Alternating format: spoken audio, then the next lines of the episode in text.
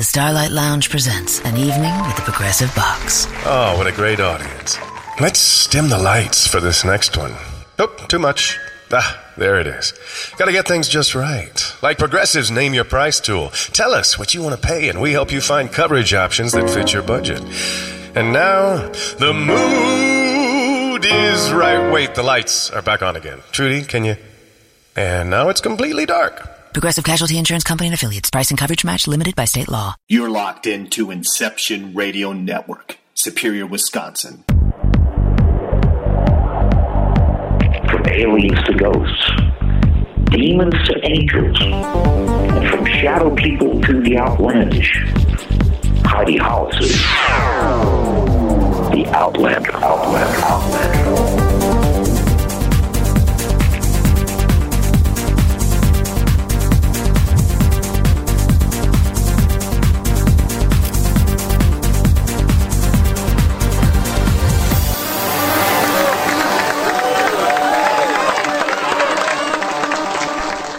Welcome, welcome to my awesome Friday evening. you are listening to me, Heidi Hollis, the Outlander. Welcome to the show, everybody. This is going to be fun as always. I, I think we have fun here, anyways. So, anyways, I have to tell those of you who do not know what this show is about. This show is about bringing outlandish and interesting topics to the forefront from aliens, angels, ghosts, demons, holy encounters, shadow people to Bigfoot, too the outlandish. How I say if it's weird, we're here, and now you are too. So you're just like me. if you don't know who I am when it comes to the outlandish, I'm someone who has been there, seen that, experienced it, freaked out, found some answers, wrote about it, got over it, and now I'm hoping to help others do the same darn thing and understand this crazy world of ours because it is it's getting crazier and crazier. If you want to, I'll give you the option. Go to my main website, which is HeidiHollis.com just sound it out. I'll hold on. H E I D. I'm not going to spell that. Never mind. Uh, if you go there, you'll find some things about me that my parents don't even know, but they're very proud of me. I swear. Um, you know, you guys listen to this show through a lot of different ways. I mean, you guys hear it on the commercials. I mean, you could just dial a number. It's how my parents listen to the phone. Uh, through the phone, they just dial 401 283 6700 and they can hear the entire network. It's pretty awesome. And I welcome you guys to call into the show while we're going at 1 919 2355 or go to Skype and find Inception Radio Network and just send your questions and comments there. And we are also live in the chat room there's a lot of cool people in there, always having a good old time. I'll be there in a second and I will take your questions. Just make it all caps so I could pay attention and uh, ask the folks that come on the show today. So now I have to tell you guys it's cold in Chicago. it's freezing here. I don't know how it is where everybody else is, but Holy cannoli. I am freezing. I am really freezing. I don't know. Trying to warm up. I just came through some crazy traffic and somehow have managed to land safely here once again. But, uh, you know, I have some fantastic guests. I'm so excited for tonight. I am going to get right to I'm going to forego the outlandish corner where I take your questions and experiences and all that good stuff. But I still welcome you to write me at dusoutlander at gmail.com and I get to everybody's emails and I will eventually read them off and try to give you some level headed advice without being a psychic or a guru.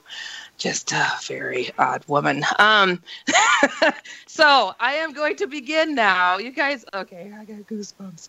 Okay, I'm to start with Kathleen Marden. Oh my goodness. She is a leading UFO researcher, author, lecturer. If you don't know who she is, what's wrong with you?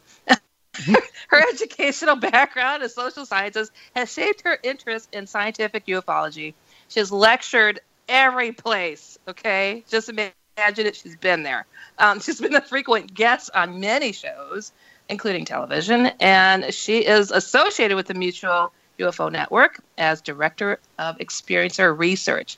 I mean, if you guys missed the last time I spoke to her, oh, unbelievable. And she is also associated with Edgar Mitchell Foundation for Research into Extraterrestrial Encounters as a member of its board of directors and consultant to its research subcommittee. You know, it just goes on and on and on. She has just got so many cool things. Oh, okay. I, I'm, I'm going to forego reading all of it because I want her to chat on it. And then we're going to get to da, da, da, da, nuclear physicist, lecturer, author Stanton T. Friedman, who grew up in Linden, New Jersey. He received so many degrees, I can't count them. From UI, University of Chicago? Holy smokes, I didn't know that. Um, he spent 14 years as a nuclear physicist working on a variety of exciting, eventually canceled classified programs involving, wow, man, fusion rockets and all, nuclear airplanes, nuclear power plants for space applications. His past employers include GE, GM, Trump. Why is Trump on there? I'm just kidding. Um, McDonald's. TRW Systems. He's the original civilian investigator of the Roswell incident and has lectured about flying saucers in all, count them, 50 states, 10 Canadian provinces, 19 other countries, and he has authored so many books, it's ridiculous. So, everybody, round of applause for Kathleen Marden and Stanton Friedman. oh, they're going mental. They are going mental. Oh my God. You have no idea. I'm so excited to be talking to you too. How are you both doing this evening? Doing well. Very well.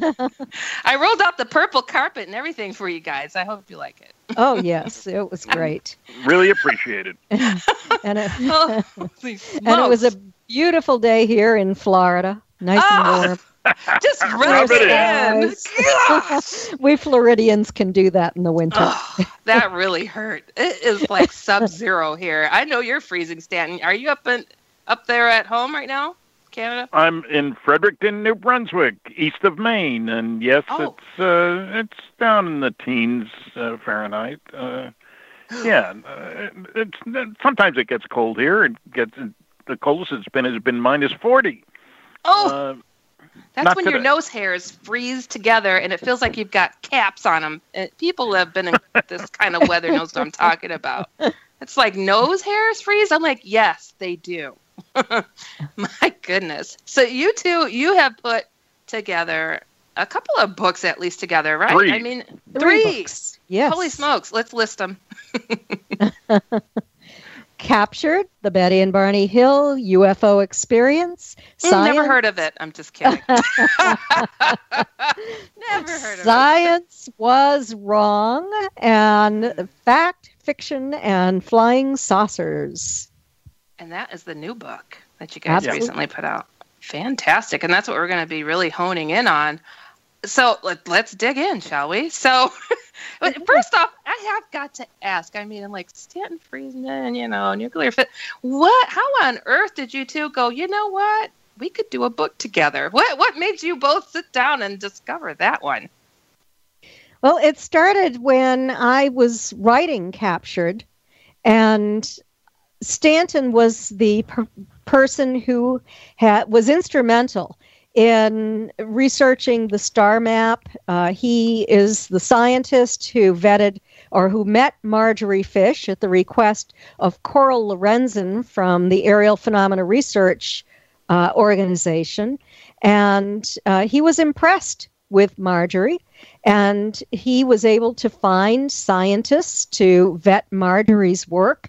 And then he defended her work on the star map that Betty had drawn, had sketched as the result of a post hypnotic suggestion from Dr. Mm. Benjamin Simon. So uh, I had just about finished writing this book. I had quite a lot done. I'd been working on it for about 14 years at that uh, point in time, I think. Jeez. long Man. time. It took yeah. me a long time. I was a slow typist back in those days. I still am. and so, you know, I I my background is in social science and sociology and education and I really didn't want to start at square one and investigate the star map at that point. But here was Stan, who was an expert. He knew Betty and Barney. And so I approached him and I asked him if he would be willing to join me in writing the book. So uh, it worked out very well for us. Uh, and then we went on to uh, decide that we enjoyed working together well enough to write two more books. And why don't you fill in what I missed, Stanton? well, yeah, I had uh, had the chance to meet Betty and Barney a long time ago. Uh, and was very impressed with the case. And then talking to Kathy, it was clear she had she had all Betty's material, and so uh, you know we'd make a good team because we were coming at things from different directions: social sciences and physical sciences. And uh, uh, it turns out we're both Leos. You know, we'll bring in. God forbid. Just kidding. That's cool. That's that makes a difference. I'm noticing. I mean, it really does sometimes. yes, and uh, we enjoyed working together. And with Science Was Wrong, we each did. There was 14 chapters. We each did seven, um, covering. Uh, each did an entity. In other words, we didn't write. She writes one sentence. I write another sentence. Nothing like that. Um, and then this last book, Fact, Fiction, and Flying Saucers, which only came out in September, um, we realized, because we spent a lot of time working on the others and talking in between and stuff, that uh, there was no book that covered the crazy shenanigans of people who you thought would have known better the debunkers, uh, professional ones like uh, Dr. Edward U. Condon and Dr. Donald Menzel and Mr. Philip J. Klass. And we know that it wasn't be- uh, because of a duty to truth. There was a lot of finagling going on. And so uh, this last book is really the first book, I think, that gets into all the what's with the nasty, noisy negative, if I can put it that way. I like alliteration, as you can tell. Ancient academics, fossilized physicists, nasty, noisy negativists. You know, we like that sort of thing. uh, and so uh, it gave us because we both like doing archival research, and we we both feel uh, there's a basic rule: have facts in hand before putting computer in gear. And that's a rule that isn't always adhered to in ufology. An awful lot of people doing their research by proclamation instead of by investigation. So we found that our styles were, were compatible and uh, we were able to share information without, uh, we weren't uh, one upping each other kind of thing. Uh, and so it, has been a, a friendly proposition We've actually given some joint lectures. Uh, nice. Which is kind of an unusual thing to do, I guess. Mm-hmm. Uh, I, I just so, I wish that happened more. Actually, that you know, I don't know. I, I just find that there's a lot of static, unnecessary static among researchers, and I just don't get it. I don't understand that at all. So well, I find it's fantastic that you guys work so well together. It has been very nice to work together. I think that even though we disagree on some things, we're sort of like minded. We think alike in, in many ways. So Stanton and, has not learned the first rule that women are always correct, apparently. Anyways, I understand. and in this last book, we each contributed to almost every chapter. We were became that comfortable in working together that it wasn't like he wrote half and then I wrote the other half. We we each contributed to each chapter nearly. Oh, that's cool. Well, that makes sense. So it, it kind of it kind of gels, you know. So yes, it's not so yes. abrupt when you go from one area to another. Mm-hmm. Right. Interesting. Right. Yeah. You, you know, the, what do you what do you think about those skeptics? I've had a little battle with that Klass guy. Um, where it was just, you know, they like to it, these TV shows. They like to surprise you, you know, with um, you know, the butthead of the joke to, you know, come in out of nowhere. It's like, oh, we'd just like to interview you. Oh, really? And it's like, boom, here's this butthead. You know, like, great, great, that's wonderful. You know, um, so I understand. I, what what do you think of these these folks? I'm sorry to call them buttheads. I usually reserve that for really big bad meatheads.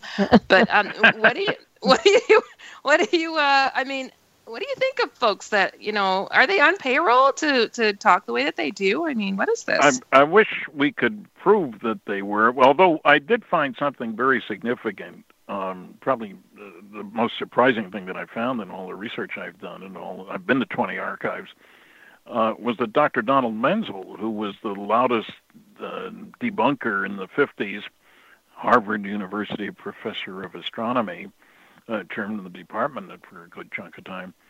I, much to my total shock, because I had one encounter with him and I didn't like him very much at all. um, found, believe it or not, that he told Jack Kennedy they knew each other well because Kennedy was on the board of overseers at Harvard and his area of interest was astronomy, so he worked with Menzel, even had breakfast together on occasion.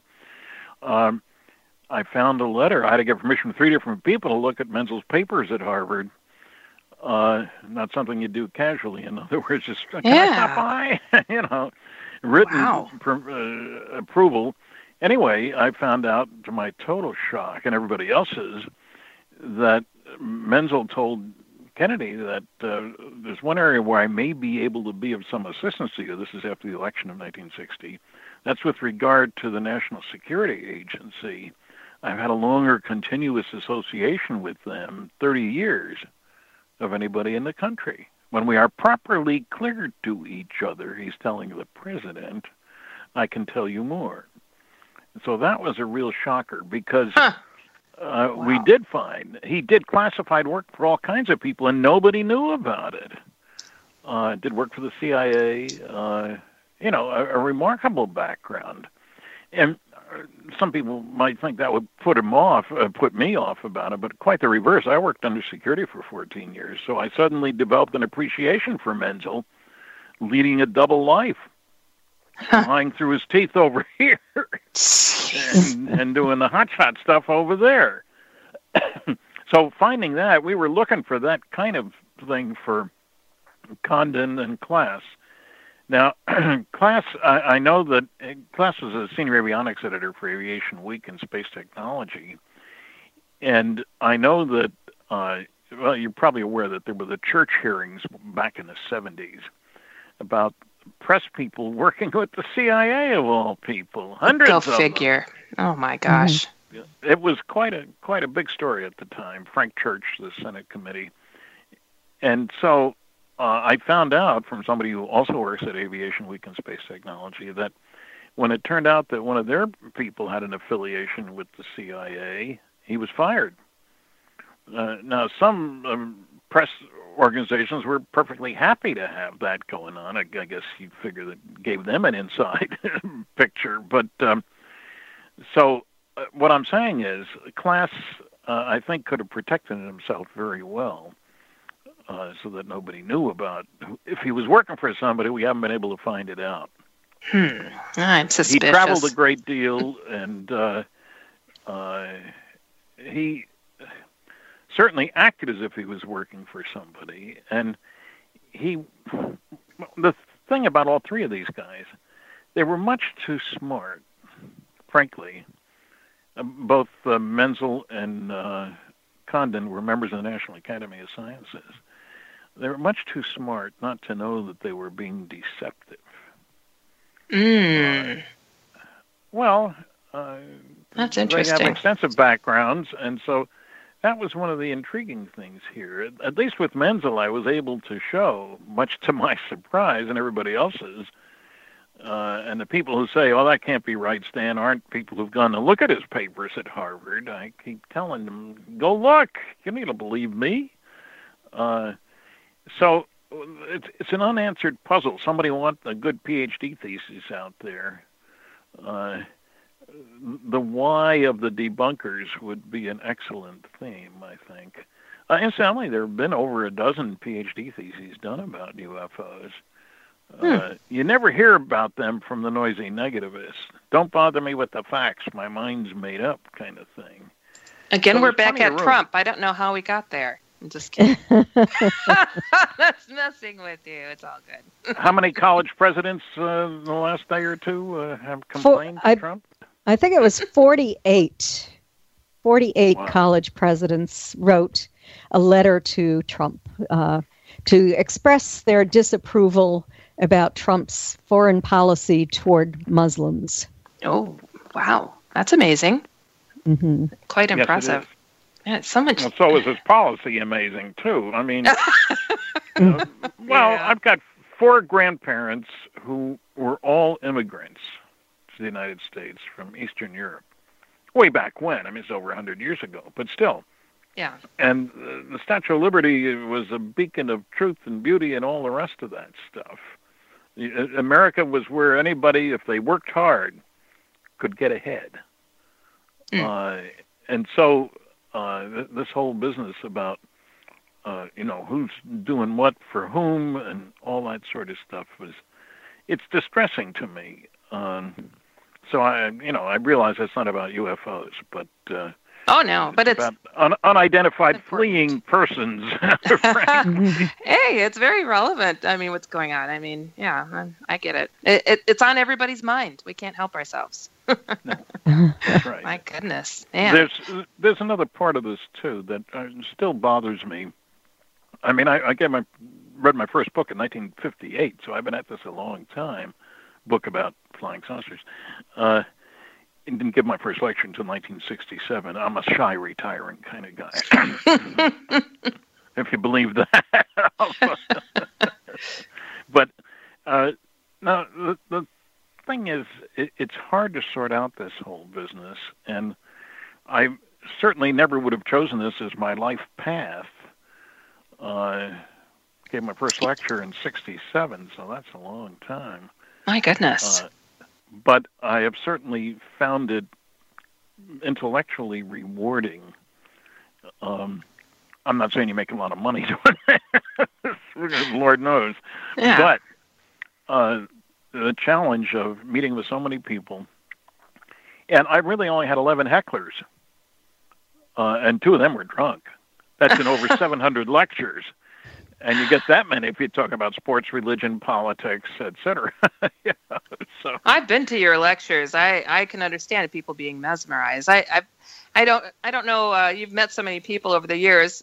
I doubt that you recall, but I met you. I haven't had oh. the chance to meet Kathleen yet. Yeah, it was um at uh, Burlington, Wisconsin, uh, at the very first Burlington conference over there. I know Mary quite well, Sutherland, and oh yeah. yes, Mary Sutherland, yes, yes, yes, yes she's okay. awesome. Yeah, yeah, okay. I, yeah. Kathleen, I, I swear I'm going to meet you. I well, I hope we do someday. I swear it's going to happen. But it, you know, it's it, it's kind of interesting. You know, there's there's these certain uh, debunkers that, that that we're talking about, and then that just seem to show up, you know, on every mainstream media out there. And uh, but yet, when it comes down to real people, I mean, over all these years and over all these lectures, you've only had a handful. That's, you know, it just kind of lets you know, you know, the real dis- society is is quite open. I mean, is that what you're oh, you're yes. finding? Okay, and Kathleen oh, no, as, as no well. question. Of, yes, yes. They're, we, they're we don't get a hard time from many people. Um, you know, uh, less than two hands for me in 700 lectures, so that tells you something. Yeah. And Yes. I come on very strong. I am not a, a shrinking violet about how I where I stand. But I, what I have found is that people recognize once you start throwing evidence at them, reports I'd never heard of, uh, large-scale scientific studies I'd never heard about, lies that the Air Force has told them, has told the public. Uh, once they see the facts, they have little trouble. Uh, there, are still some basic questions some people can't understand. Well, how can you get here from there? It's too far. It'll take too long. uh, that's a little bit like saying, well, it took Magellan three years to go around the planet back in 1523. Uh, that's how long it takes to go around the planet. Well, the space station does it in 95 minutes. Uh, the, the key factor is technological progress comes from doing things differently in an unpredictable way. I mean, look, I'm sitting in front of a, a computer here, and I could be in touch with what a billion and a half people instantly. Uh, that's incredible. If I told my grandparents that, they'd have thought he's gone crazy. This is the future. Well, you know, uh, we're going to get to our first break. Um, so we're going to cut on over. And I want people to go to your website, uh, Kathleen. It's kathleen-marden.com, correct? And then Stanton. That is. Friedman.com. You guys go check it out. You are listening to me, Heidi Hollis, The Outlander, and we will be right back.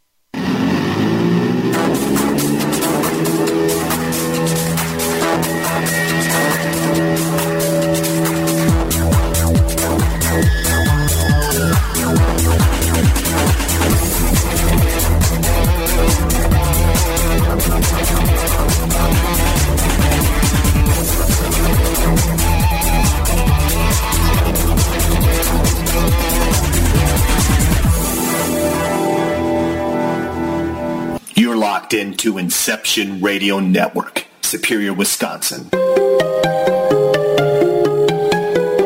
Hi, this is Heidi Hollis, and I wanted to share with you guys a little bit about myself and my writings because I am a published author. I write on everything from angels to aliens, ghosts, demons, shadow people. I don't know, you name it, I do it. And I would like to invite you to go check out my main website, which is HeidiHollis.com, which shows, oh my goodness, all my books, and I think you guys will dig it. Jesus is No Joke, which is about holy encounters with Jesus, which is actually different than what you might expect. And then my book, The Secret War, which is based on shadow people. And I am also a cartoonist, diary blog of the Fickle Fighters. Uh, these are kids' cartoons that I do, and they are exploring absolutely everything that I write about in my regular books. So I invite you, please go check out my website, HeidiHollis.com. Check out my books. I think you'll dig it. It's something different. It's something new. And uh, I write just as I speak. So don't say I didn't warn you.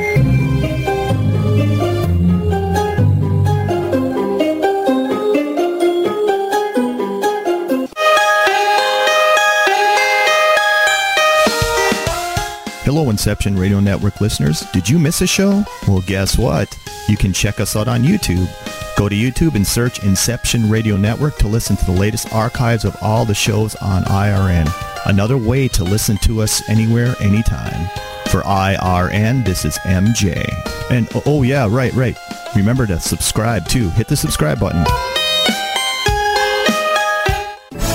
Hello, Inception Radio Network listeners. This is Amanda. Remember, you can take your Inception radio shows on the go.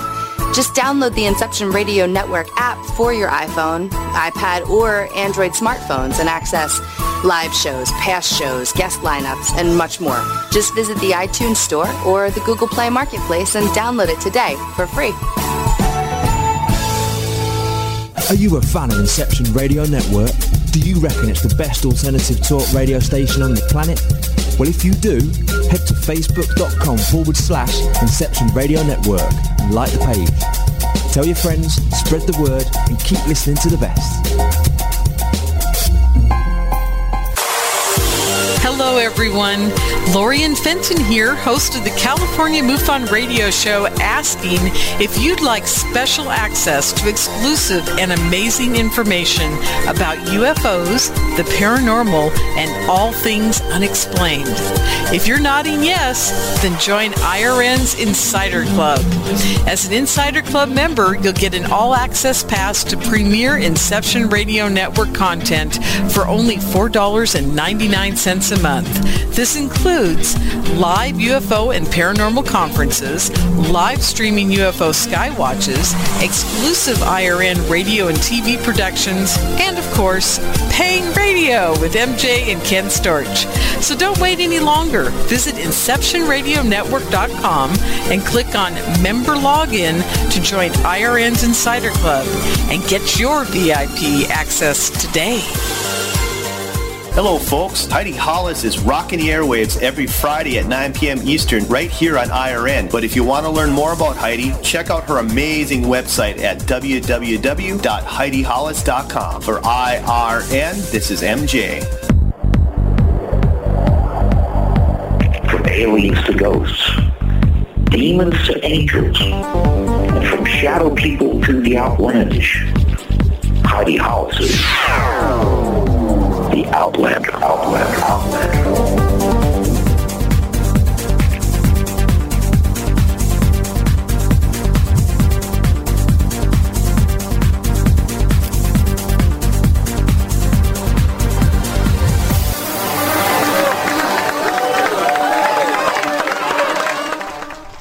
Welcome back, everybody. You are listening to me, Heidi Hollis, the Outlander. Remembering always, if it's weird, we're here. We're giving you advice and insight on outlandish topics. Phone lines are always open, but I realize most of you guys listen to this show through the app, so it's not live to you, but we feel pretty much alive over here.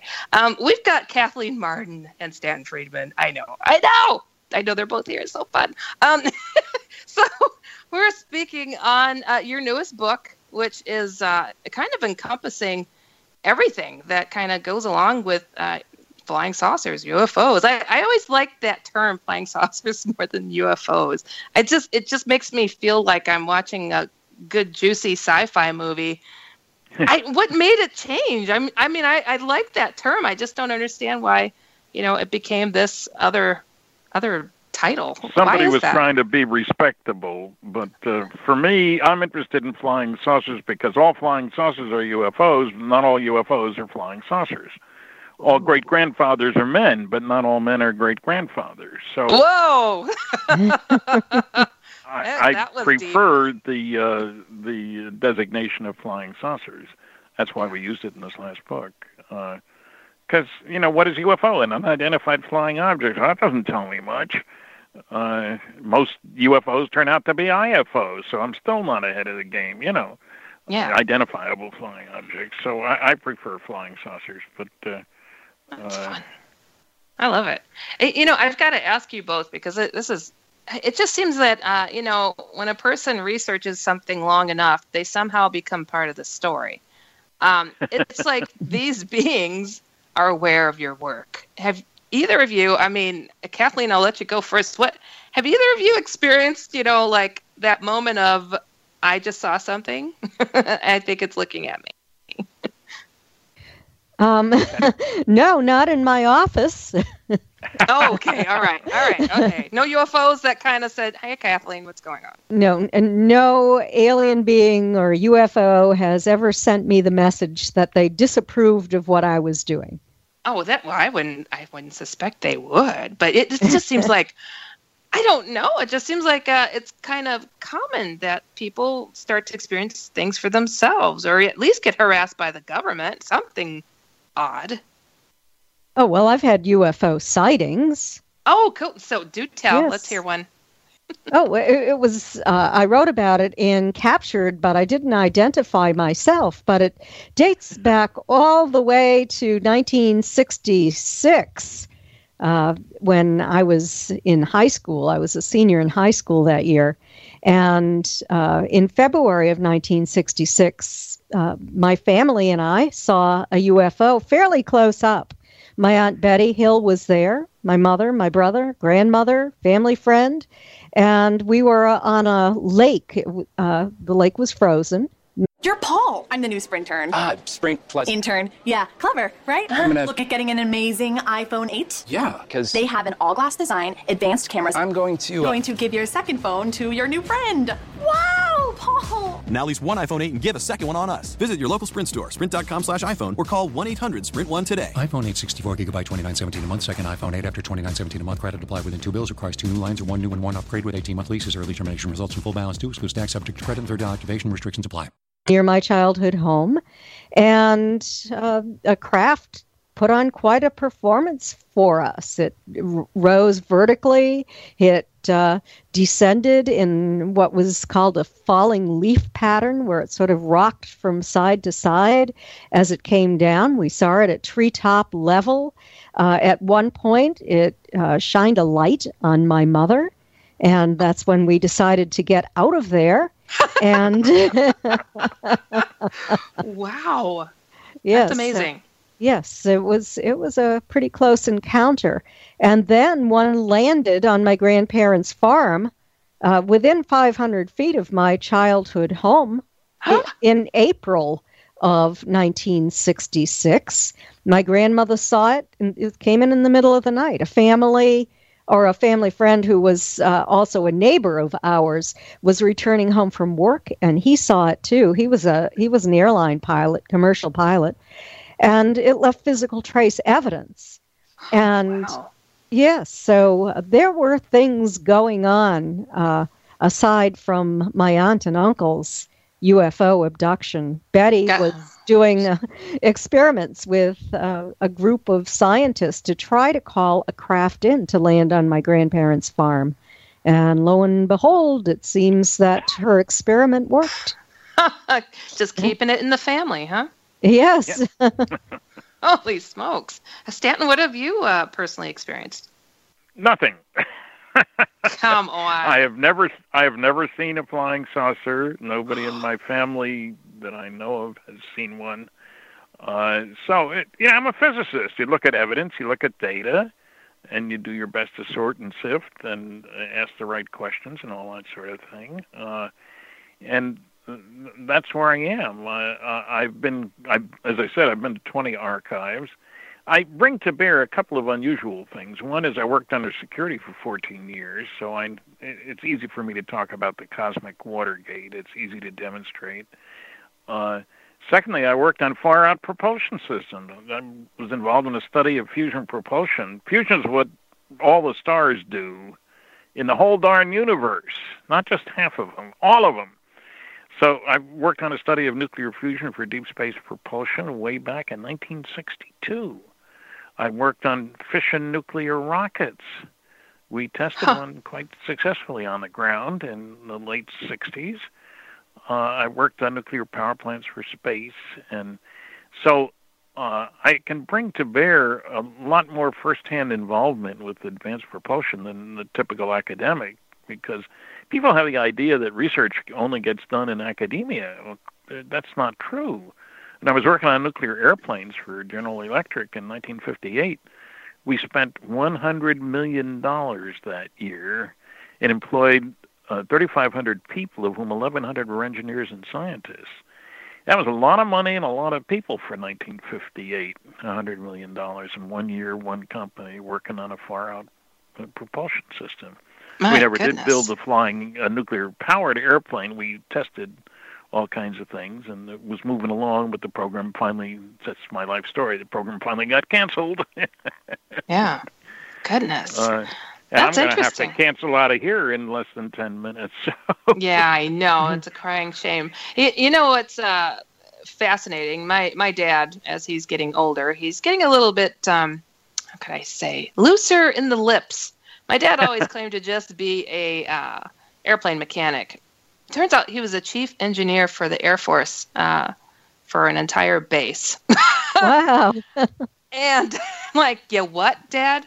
I'm like, he just smiles. He's like, I want to keep my pension. Okay, Dad, I'm just gonna leave it at that. I'm talking about. I just found this out within, you know, a few months ago. So I'm like, yeah. So you're the problem in the family. Well, I've got so many issues. Okay, anyways. Um, but yeah, but it it. Do you find though that um, you know, in all both of your and all your research with this stuff, you find that you know military families uh, oftentimes there's like some kind of oddity going on as far as you know maybe they experience alien abduction spotting ufos i mean do you see a connection with that I don't particularly. Do you, Kathy? Uh, Well, there's so many sightings uh, everywhere. All kinds of people. That is a question that we asked on uh, the MUFON Experiencer Research Team's Experiencer Questionnaire. And that questionnaire is at MUFON.com. It's right on the home page, the main page. So uh, I would really appreciate it if experiencers would go there. The questionnaire has 118 questions. It doesn't take long to complete it. And one of our questions is Are you from a military family? And as soon as we have 500 participants, then I will be able to reveal that information.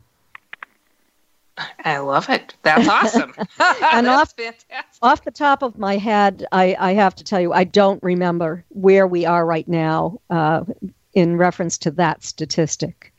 How cool! Oh, I love it.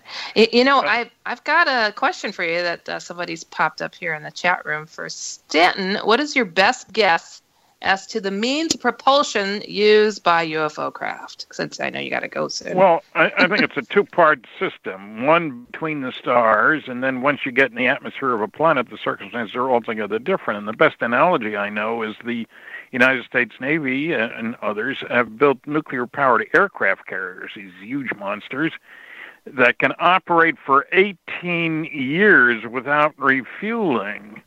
Uh, they carry several dozen airplanes, little guys that can operate for maybe two hours without refueling. So you, you uh, adapt the propulsion system to the environment. So I think between the stars, fusion is my best bet. Uh, and we didn't even know there was such a thing as nuclear fusion until 1938. We didn't know there were neutrons until 1932. We're a primitive society. Our major activity is tribal warfare. You know. Right. So, uh, fusion is, is, something real. Now, fission works. Now, Los Alamos built the biggest uh, fission uh, rocket. It was uh, less than eight feet in diameter and operated at a power level of 4,400 megawatts. Hoover Dam produces 2,000 megawatts. So this little uh, nuclear power rocket engine sitting on the ground uh, was grinding out twice the power of Hoover Dam. Uh, wow. And they canceled the program. What do you expect? That's the story of my life. Go figure. I hope that they uh, create i mean 18 years. I mean i hope they create like a nuclear power cell phone then. I'm just kidding. That would be awful. Have the battery never end well, talk about gu- radiation guys, at your ear. Yeah I, right. I, I, hate to say goodbye but i've got to leave. I've got a previous yes. commitment. So it's been a pleasure and we'll do it again. Thank you yes. so much. Oh i thank you so much. I will definitely be in touch. Thank you so much stanton friedman everybody fantastic. Uh, that was that was a nice treat. Uh, so, yes. well, definitely, I'll be bugging him. He doesn't realize he, the can of worms have been open and release. My goodness! It's, and I have so to tell you, yeah. I have to mm-hmm. tell you that Stanton may have seen a flying saucer, but we know that he saw a UFO when oh. the two of us were doing a television program, the White Mountain Abduction uh, television program, uh, with a production company in the White Mountains of New Hampshire. And we went out onto uh, a very desolate dirt road and we climbed up a little hill, and the two of us were going to be doing a an interview up there. Uh, showing the kind of desolate area that Betty and Barney were in when they were abducted in 1961. And so we we were all ready to for the shoot, and the uh, the production crew said, uh, "Turn around." And we turned around, and there were strange lights zipping around in the air behind us in the sky. There was no sound apparent, and there they were. And so they asked Stanton what it was, and he said, Well, I'm not going to say it's a flying saucer and I and I said, uh, I don't know what it is. I I haven't seen anything fly quite like that. And then uh, we were ready again to do our interview, and the production crew said, "Okay, we're done. We're packing up and getting out of here." I wow. think they were afraid we were going to be abducted. I love that story. Wow. You, you know, I I have had the moment where, you know, I had a really good friend who was super, super, you know, like, I won't believe that there are anything, you know, out there flying around until our government admits to there being something. Mm-hmm. And then there was something on the news that said, oh, they found bacteria on Mars or something. And I'm like, ah, there it is, there's life. And she goes, well, I won't believe until I see it with my own eyes. And I am not kidding you. Uh, a few months later, a massive light went over her head with another friend of mine and it turned off all the lights street lights and everything in every building as it passed over. And my other friend's like heidi was right. They exist. They exist. And you know what? My my skeptic friend goes i don't believe what i just saw. It's like there are some people no matter what well just... i have to tell you that i have uh, at one point in my life, I had the same kind of mentality. And that was after that UFO landed on my grandparents' farm within 500 feet of my childhood home, all of a sudden, we started to have paranormal phenomena in my house. And uh, light orbs, shooting around, just floating in the air, lighted uh, about the size of baseballs. Uh, things would fly off from shelves. And uh, by then, when that was happening, I was uh, in beginning college. And so, of course, here I was smarter than the rest of my family because here I was a college freshman, and my textbook in psychology said that paranormal phenomena was all psychological and that none of it was real. And so uh, I refused to even examine it at that point and was thinking that, uh, gee, I think my family is uh, getting too carried away with this kind of thing. They're having these imaginary things happen in their house. And then uh, the, the summer after my freshman year, my boyfriend came to the house to spend the night.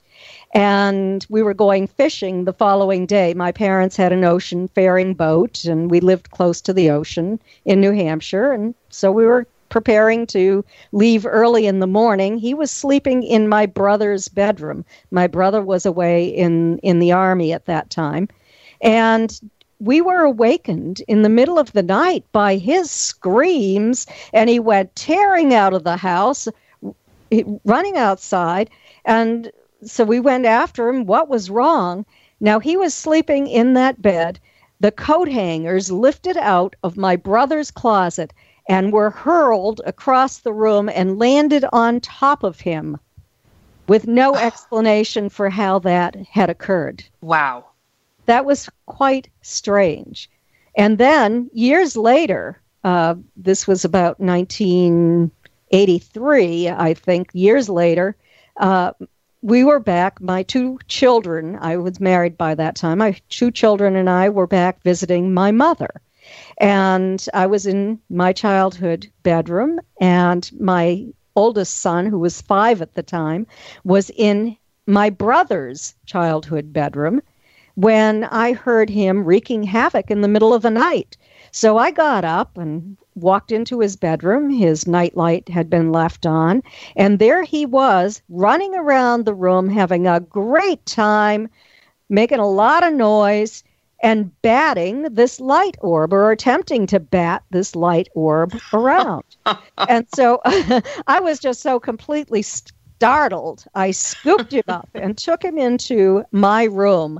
And then I started thinking of prosaic explanations. And the only thing I could think of was ball lightning or plasma. But then when I researched that, I realized that the weather conditions were not uh, the type of conditions that you had to have in order to have plasma form. And so I I had asked my son the next day what was going on there and he said, "Oh, that's the guy who comes to play with me." So he thought he was playing with some guy or kid or something. Oh, and wow. Yes, very That's very amazing. startling. Yes. I, I, I recall in our, our last conversation when you came on the show, which just Oh, it's one of my favorites. I tell everybody, listen to this.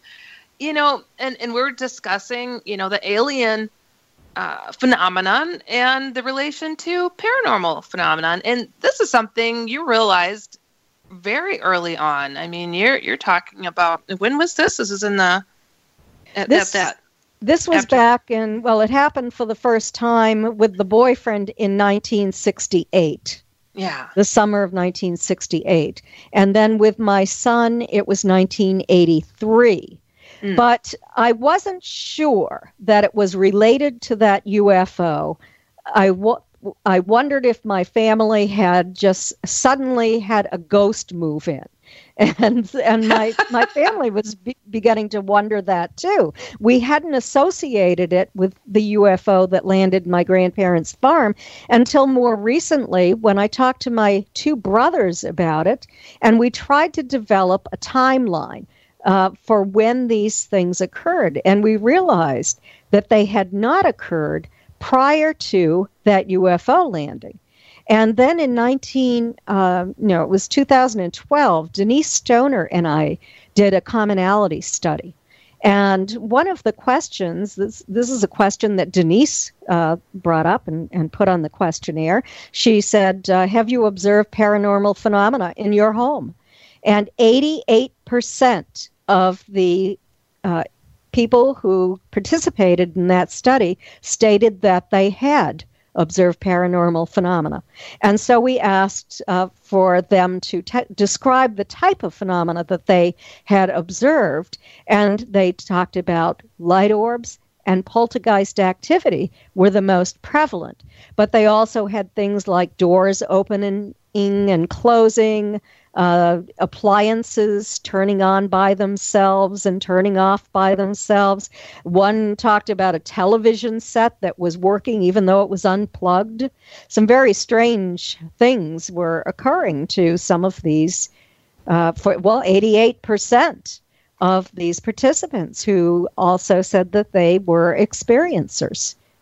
That's you know, and, and I think that's what is uh, absolutely important for people to know that there's a very uh, interdimensional element to all of this when it comes to so-called UFOs and aliens. It's like, hold on, it's almost as if their presence rips a hole in our in our universe that that they're able to manipulate and get through without us spotting them. I I don't understand. Gosh, I should have asked Stanton. I don't understand. You know, what is it that our eyes are are are not able to you know, penetrate to, to see what they're seeing. You know, what is what is that coverage on their freaking eyes that they can they have to you know these alien beings they often report you know oh they have a, a film over their eyes and uh, that's that, that's not their real eyes that you're seeing. And i'm like well you know is that a filter?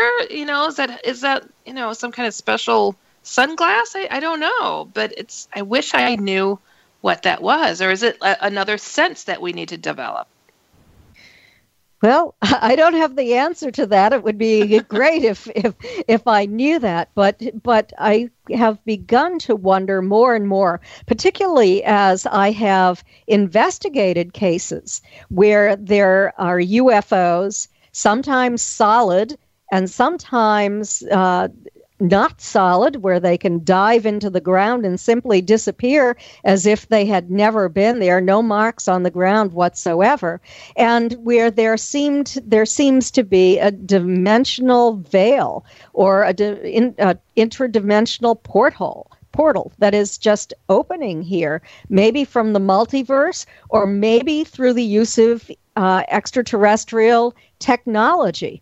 But these portals seem to open, and there seem to be time shifts taking place. There's, uh, you might see uh, a scene from thousands of years ago.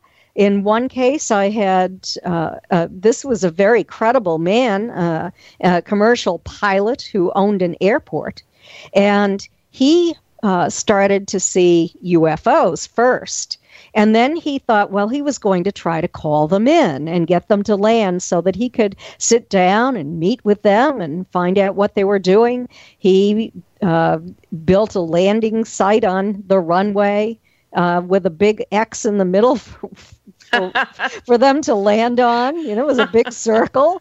And uh, he actually did get a photograph of one that landed on his property. I'm going to be showing that at uh, in a couple of weeks at the International UFO Congress Conference in Phoenix, nice. near Phoenix. Uh, but he also had uh, what appeared to be time shifts going on on that property where he would look out and he had witnesses too and they would see these uh, you know sort prehistoric scenes where there should have been a runway uh, some very unusual phenomena taking place there isn't that interesting? That's after the UFO landed, like it tore a, a an opening yes. or something. And it gosh. seems that way. Um, and I don't know, are they opening portals using technology? And are these branes or membranes interdimensional membranes that are uh, come close to this or touch this, like bubbles touching each other, just hmm. allowing these other beings to slip in or these time warps to take place. It's. I wish at this point I were a theoretical physicist because then I would feel really competent discussing this, but I yeah. am discussing it with theoretical physicists, and uh, I I find it incredibly fascinating. And you know, Dr. Edgar Mitchell yes. was very interested in this and had developed a theory of the quantum holographic universe, which is pretty similar to to this kind of thing, this Oh, uh, dimensional uh, aspect of all- Absolutely fascinating. Oh, we've got to get to our next break. I want you guys to go to kathleen-marden.com. Check her out. And uh, you guys are listening to me, Heidi Hollis, The Outlander, and we will be right back.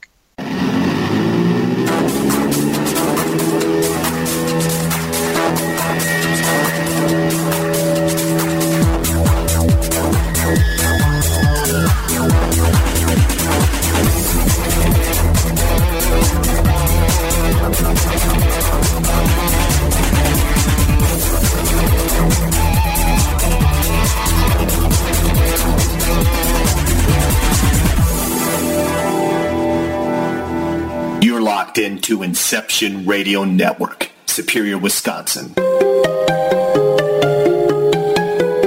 Hi, this is Heidi Hollis, and I wanted to share with you guys a little bit about myself and my writings because I am a published author. I write on everything from angels to aliens, ghosts, demons, shadow people. psh, I don't know, you name it, I do it. And I would like to invite you to go check out my main website, which is HeidiHollis.com, which shows, oh my goodness, all my books, and I think you guys will dig it.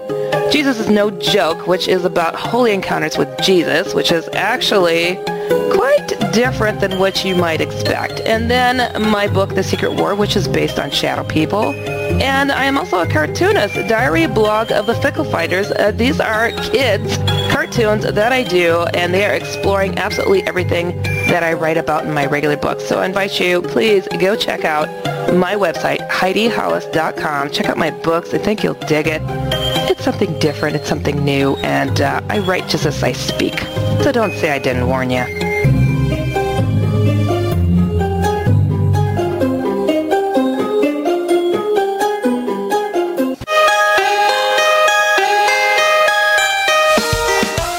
Hello, Inception Radio Network listeners. Did you miss a show? Well, guess what? You can check us out on YouTube. Go to YouTube and search Inception Radio Network to listen to the latest archives of all the shows on IRN. Another way to listen to us anywhere, anytime. For IRN, this is MJ. And oh, oh yeah, right, right. Remember to subscribe too. Hit the subscribe button. Hello, Inception Radio Network listeners. This is Amanda. Remember, you can take your Inception radio shows on the go. Just download the Inception Radio Network app for your iPhone, iPad, or Android smartphones and access live shows, past shows, guest lineups, and much more. Just visit the iTunes Store or the Google Play Marketplace and download it today for free. Are you a fan of Inception Radio Network? Do you reckon it's the best alternative talk radio station on the planet?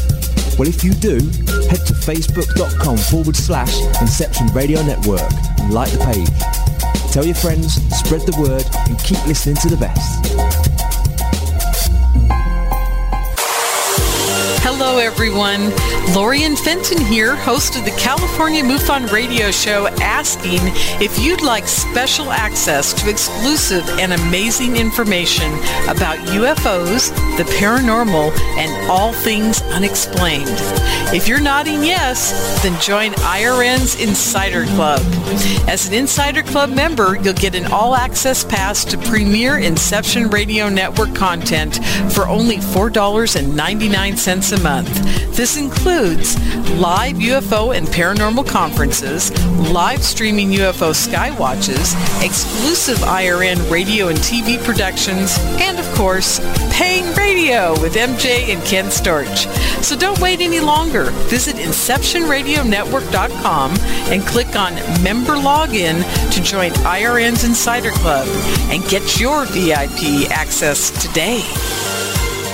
Hello, folks. Heidi Hollis is rocking the airwaves every Friday at 9 p.m. Eastern right here on IRN. But if you want to learn more about Heidi, check out her amazing website at www.heidihollis.com. For IRN, this is MJ. From aliens to ghosts, demons to angels, and from shadow people to the outlandish, Heidi Hollis is the Outlander.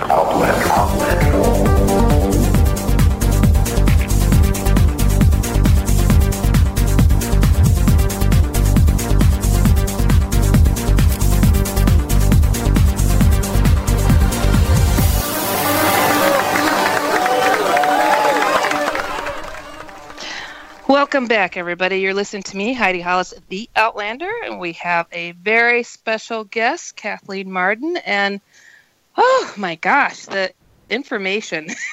they were just chatting about some uh, an element that has always made me the most upset. Military abductions. I mean, first I'll, I'll, I'll let you define what exactly that is and why you think people are experiencing such things. Well, from the individuals who I've interviewed who say that they have had these MILAB military abductions, uh, they've always said that there were uh, people in military uniform who were working with a, a species of non humans. Some have said grays. Some have said reptilians. And uh, that is one of the questions that we have asked on the MUFON Experiencer Research Team's Experiencer survey uh, uh, on MUFON.com.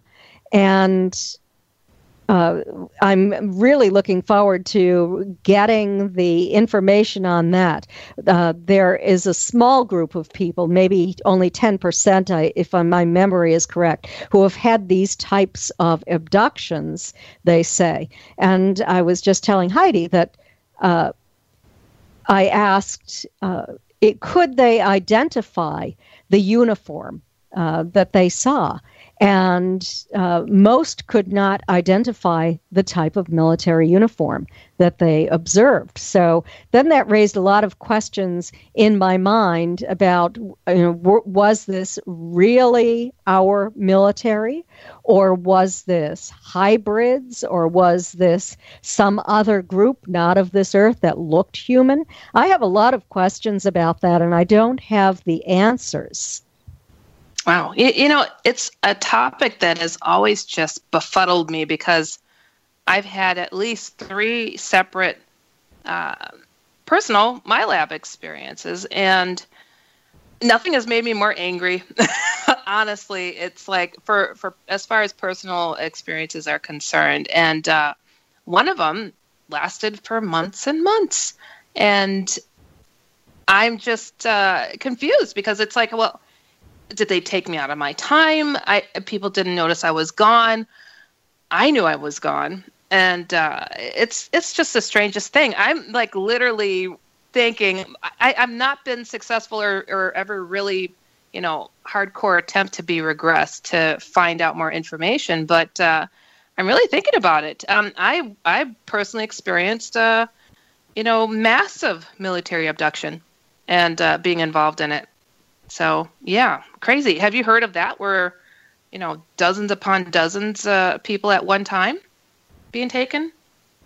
Not in a military abduction, but I haven't looked into that. That's not what I've specialized in, really. I have specialized more in you're Paul. I'm the new Sprint intern. Ah, Sprint plus intern. Yeah, clever, right? I'm gonna look at getting an amazing iPhone 8. Yeah, because they have an all-glass design, advanced cameras. I'm going to uh... going to give your second phone to your new friend. Wow, Paul! Now lease one iPhone 8 and give a second one on us. Visit your local Sprint store, sprint.com/iphone, or call 1-800-SPRINT1 today. iPhone 8, 64 gigabyte, 29.17 a month. Second iPhone 8 after 29.17 a month. Credit applied within two bills. Requires two new lines or one new and one upgrade with 18 month leases. Early termination results in full balance due. Excludes stack subject to credit and third activation restrictions apply uh, the Greys and what they're doing. And I, I find in this field you can't be a generalist. If you're a generalist, you're not going to learn anything. So I try to focus upon uh, kind of a small area of research and go uh, where my interest carries me with that. Yeah. Oh, it's amazing. You know, I, I uh, I've got some questions that are popping up here in the chat room, and they're I haven't got to them. There's so many. Oh my goodness. So one of them is uh, in regards to your book called Captured. Uh, it's from Carol. She's asking it, uh, that you refer to uh, a sighting by Barney at work that involved up to 25 other employees as fellow witnesses. I mean, what? And she's asking what was the exact you know punchline of this event Is there an epiphany to it? that that's very interesting. I believe that that occurred when he was working uh, in at the post office in South Boston, Massachusetts. There were a lot of sightings in that time frame, and uh, you know he was working at, during the night shift in that time frame and people apparently from the post office just went out and saw this UFO. That's awesome. I just, you know, I, have had, uh, oh, I think three different incidences where it, it, I don't know. I, I was just kind of looking for a sign from these UFOs, and they actually paid attention. That's it's a very freaky thing to have happen. You're like, okay, I just stepped into the twilight zone. what is going on here? You know, and maybe Barney was thinking that uh, they were able to find him because, you know, if they hovered overhead where he was working, then it might have been a clue that uh, they had placed an implant in him or they had his somehow his vibrational frequency and they could locate him no matter where he was the tracking Possibly. devices. Yeah, yes. that how disturbing. You know, people have these mind blowing, life altering occurrences and they're like, "Whoa, glad that's over," only to have the nightmares and the ensuing encounters. I mean, look at Travis Walton, and uh, you know, there's a gentleman that was with him, uh, Steve Pierce, yes. who thought, you know, he had that one experience, and comes to find out, oh no, he had a lifetime of things have happened to him in regards to you know UFOs and, and alien beings. I'm like, it doesn't end where you think it ends, and it actually crosses over into areas that uh, we chatted on in our last conversation that cross into matters of the soul. I mean, you are the top lady when it comes to pulling together uh, alien abductions worldwide, and you've noticed a change. And I, I know this is something that you're you're planning to go further into it at some point. I don't know if you started sharing more on on all of that, but the spiritual element, what do you make of that? That these beings are somehow infiltrating and influencing us on a very personal level. My gosh. Yes, and and very spiritual in a sense. Uh, so many reports are coming in of uh, information that these extraterrestrials, regardless of what they look like, well, I can't say the reptilians, but uh, the others are uh, sending to humans either through downloads of information uh, telepathically or through telepathic con- conversation on a craft. But they are talking about uh, mankind's spiritual development, that they are very, very uh, concerned about human behavior. They're afraid that we are going to destroy this planet and everything on it. Uh, and they are attempting to raise human consciousness uh, so that we will be more, uh, well, I would say mature and more spiritual and caring toward our earth and other beings in order not to destroy ourselves and our planet. So that's it tends to be a general theme that is occurring very very often now i you know i'm still hearing about some people who are traumatized and and uh, they feel that they've been taken and and not things that were not particularly good have happened to them. But I'm hearing far less of that and more and more about this consciousness raising uh, uh, are, concern. Are they the same uh, beings, though? Are these the still the, the the Greys that are saying this? I hear it from Greys as well. Yes, uh, a lot of the the um, human-looking beings as well, and, but also grays. It seems to uh, cross across uh, different types, except for, as I said, not reptilians. I have not heard that coming from reptilians. They're kind of a brutal race, aren't they? well, I think that they they have a lower vibrational frequency, uh, which tends to be a little more negative, And if that is true, then I'm not even sure that they are extraterrestrial. They could just be interdimensional beings. And I've talked to a lot of people about this, and I keep hearing that they have not seen these uh, reptilians in association with structured craft. And so I'm wondering if uh, maybe they are just interdimensional beings. Cave dwellers. you know, I've, I, I don't know, I've run into some interesting folks who have been absolutely beaten and molested by these creatures uh, going through generations. And it's like, what are they? I mean, it's, I don't know, very low, very low vibration, that's for sure. Yes. Uh, you, you know, know, are they parasitic entities? Parasitic entities yeah. can follow generations of individuals. True. Uh, you know, just like uh, extraterrestrials, if that's what they are, the Greys follow family genetic lines. Right. So yeah, it raises no, many questions. Very true. You know, now this is this is something that I've heard and something even from a personal perspective of, of experiences, I guess, you know, that the possibility of the Greys and these other beings who are encouraging us to, you know, after they've victimized, raped, beaten, whatever, experimented on, uh, you know, these human beings that uh, now they're okay. Save the planet, everybody. You know, let's let's all play nice. And people that, that they're that they're preparing us to keep the planet together so they can take it over. What do you think of that?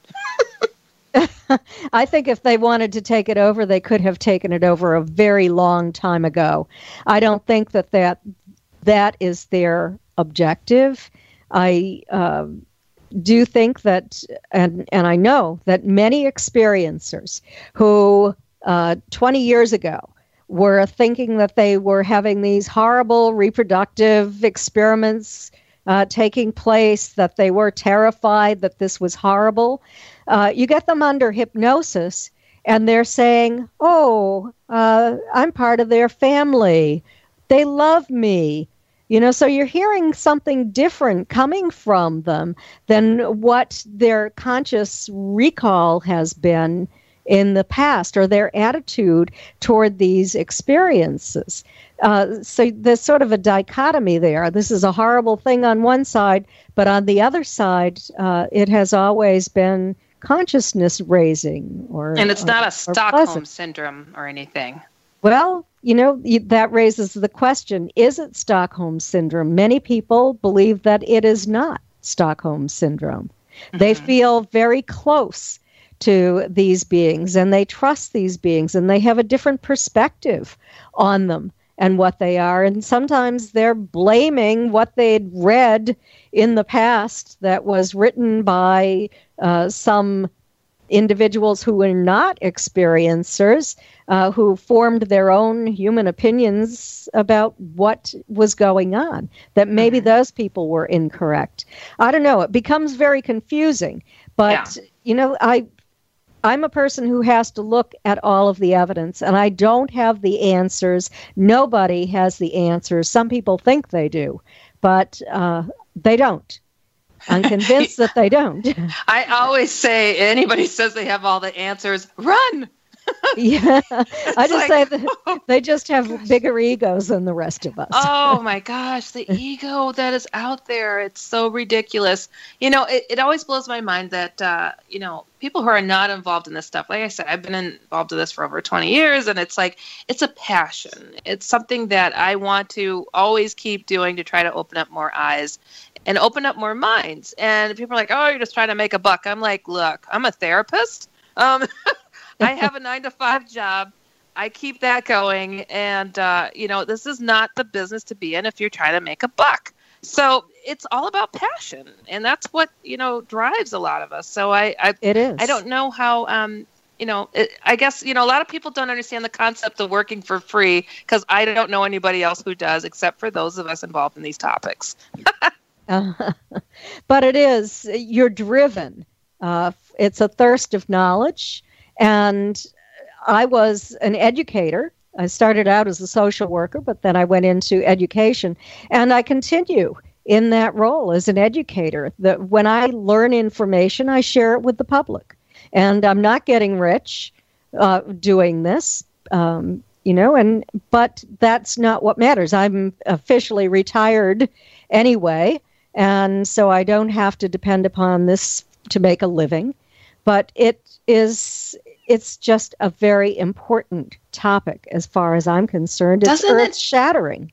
Doesn't it feel that way? Like this is like I mean, this is something I have to do. It, I, I, mean, you sound the same. It's like I have to. People need to know this. This is so very important, and you don't know exactly what big revelation will happen your happen in your lifetime, but you don't care. You're going to keep going anyways, and hope that you could contribute even an iota of an answer that'll help others. You know. And that's why I found the research for fact, fiction, and flying saucers so interesting and so important because in the book, we lay out the history of the debunking movement, the history of the cover up. And it, this is not based upon conjecture. We have found the documented evidence. We have followed the document trail through correspondence files uh, in archival collections. And we have linked it. And in our book, we have the footnotes so you know exactly where you can go to if you want to see where that quote came from. And we tell you where it came from. But if you want to see it with your own eyes and get a copy of it, you'll know what our archival collection to go to. Uh, to see it for yourself. They, these men, Philip Klass, uh, Edward Condon, uh, Donald Menzel, and uh, some of the, the heads of Project Blue Book were friends. There were many people who had a, were closely connected and worked together on this cover up. And you know, you wonder how a journalist such as Philip Klass. He started out as an electrical engineer before he went to work with for Aviation Weekly, which then became Aviation Week and Space Technology magazine. But how did he get the platform to be the go-to guy for the mainstream media? Uh, why did he have the voice? Whenever uh, the media wanted, you know, newspapers, television, radio shows, whenever they wanted the real truth, supposedly from a scientist, they went to Philip Klass. I don't and get that. It's just, so silly. I, I think I have the answer to that. and I oh. think that tidbit of information came from Edward Condon because when Condon was the head of the, uh, the scientific study on UFOs at the University of Colorado, started in 1966, uh, Philip Klass connected with Condon at that point, and uh, also with Robert Low, who was the project coordinator. And he and Low became very good friends, and Low passed his in- information onto Edward Condon, and then Klass and Condon became sort of friends too. And Klass was the spy for the, uh, Con- for the Condon Committee, and he was the one who. Uh, reported what these uh, meanies, these opponents, such as Dr. James McDonald, who was not a meanie at all, but was uh, someone who was a highly credible scientist, was the head of a department, co chair of a department at the University of Arizona. He was a meteorological physicist uh, and uh, had uh, published uh, greatly in his field, highly respected, but studied UFOs as a scientist. And, and this is one of the individuals that Edward Condon and Philip Klass targeted to bring down. And Philip Klass was attending McDonald's lectures and tape, secretly tape recording them and giving the recordings or information about the recordings to Robert Low and Edward Condon. As a payment, I think, for his good service, Edward Condon wrote a letter of recommendation to uh, the president of McGraw Hill and stated that if they wanted an expert on UFOs for the mainstream media, that they should go to Philip Klass and not waste their time on people like Professor McDonald.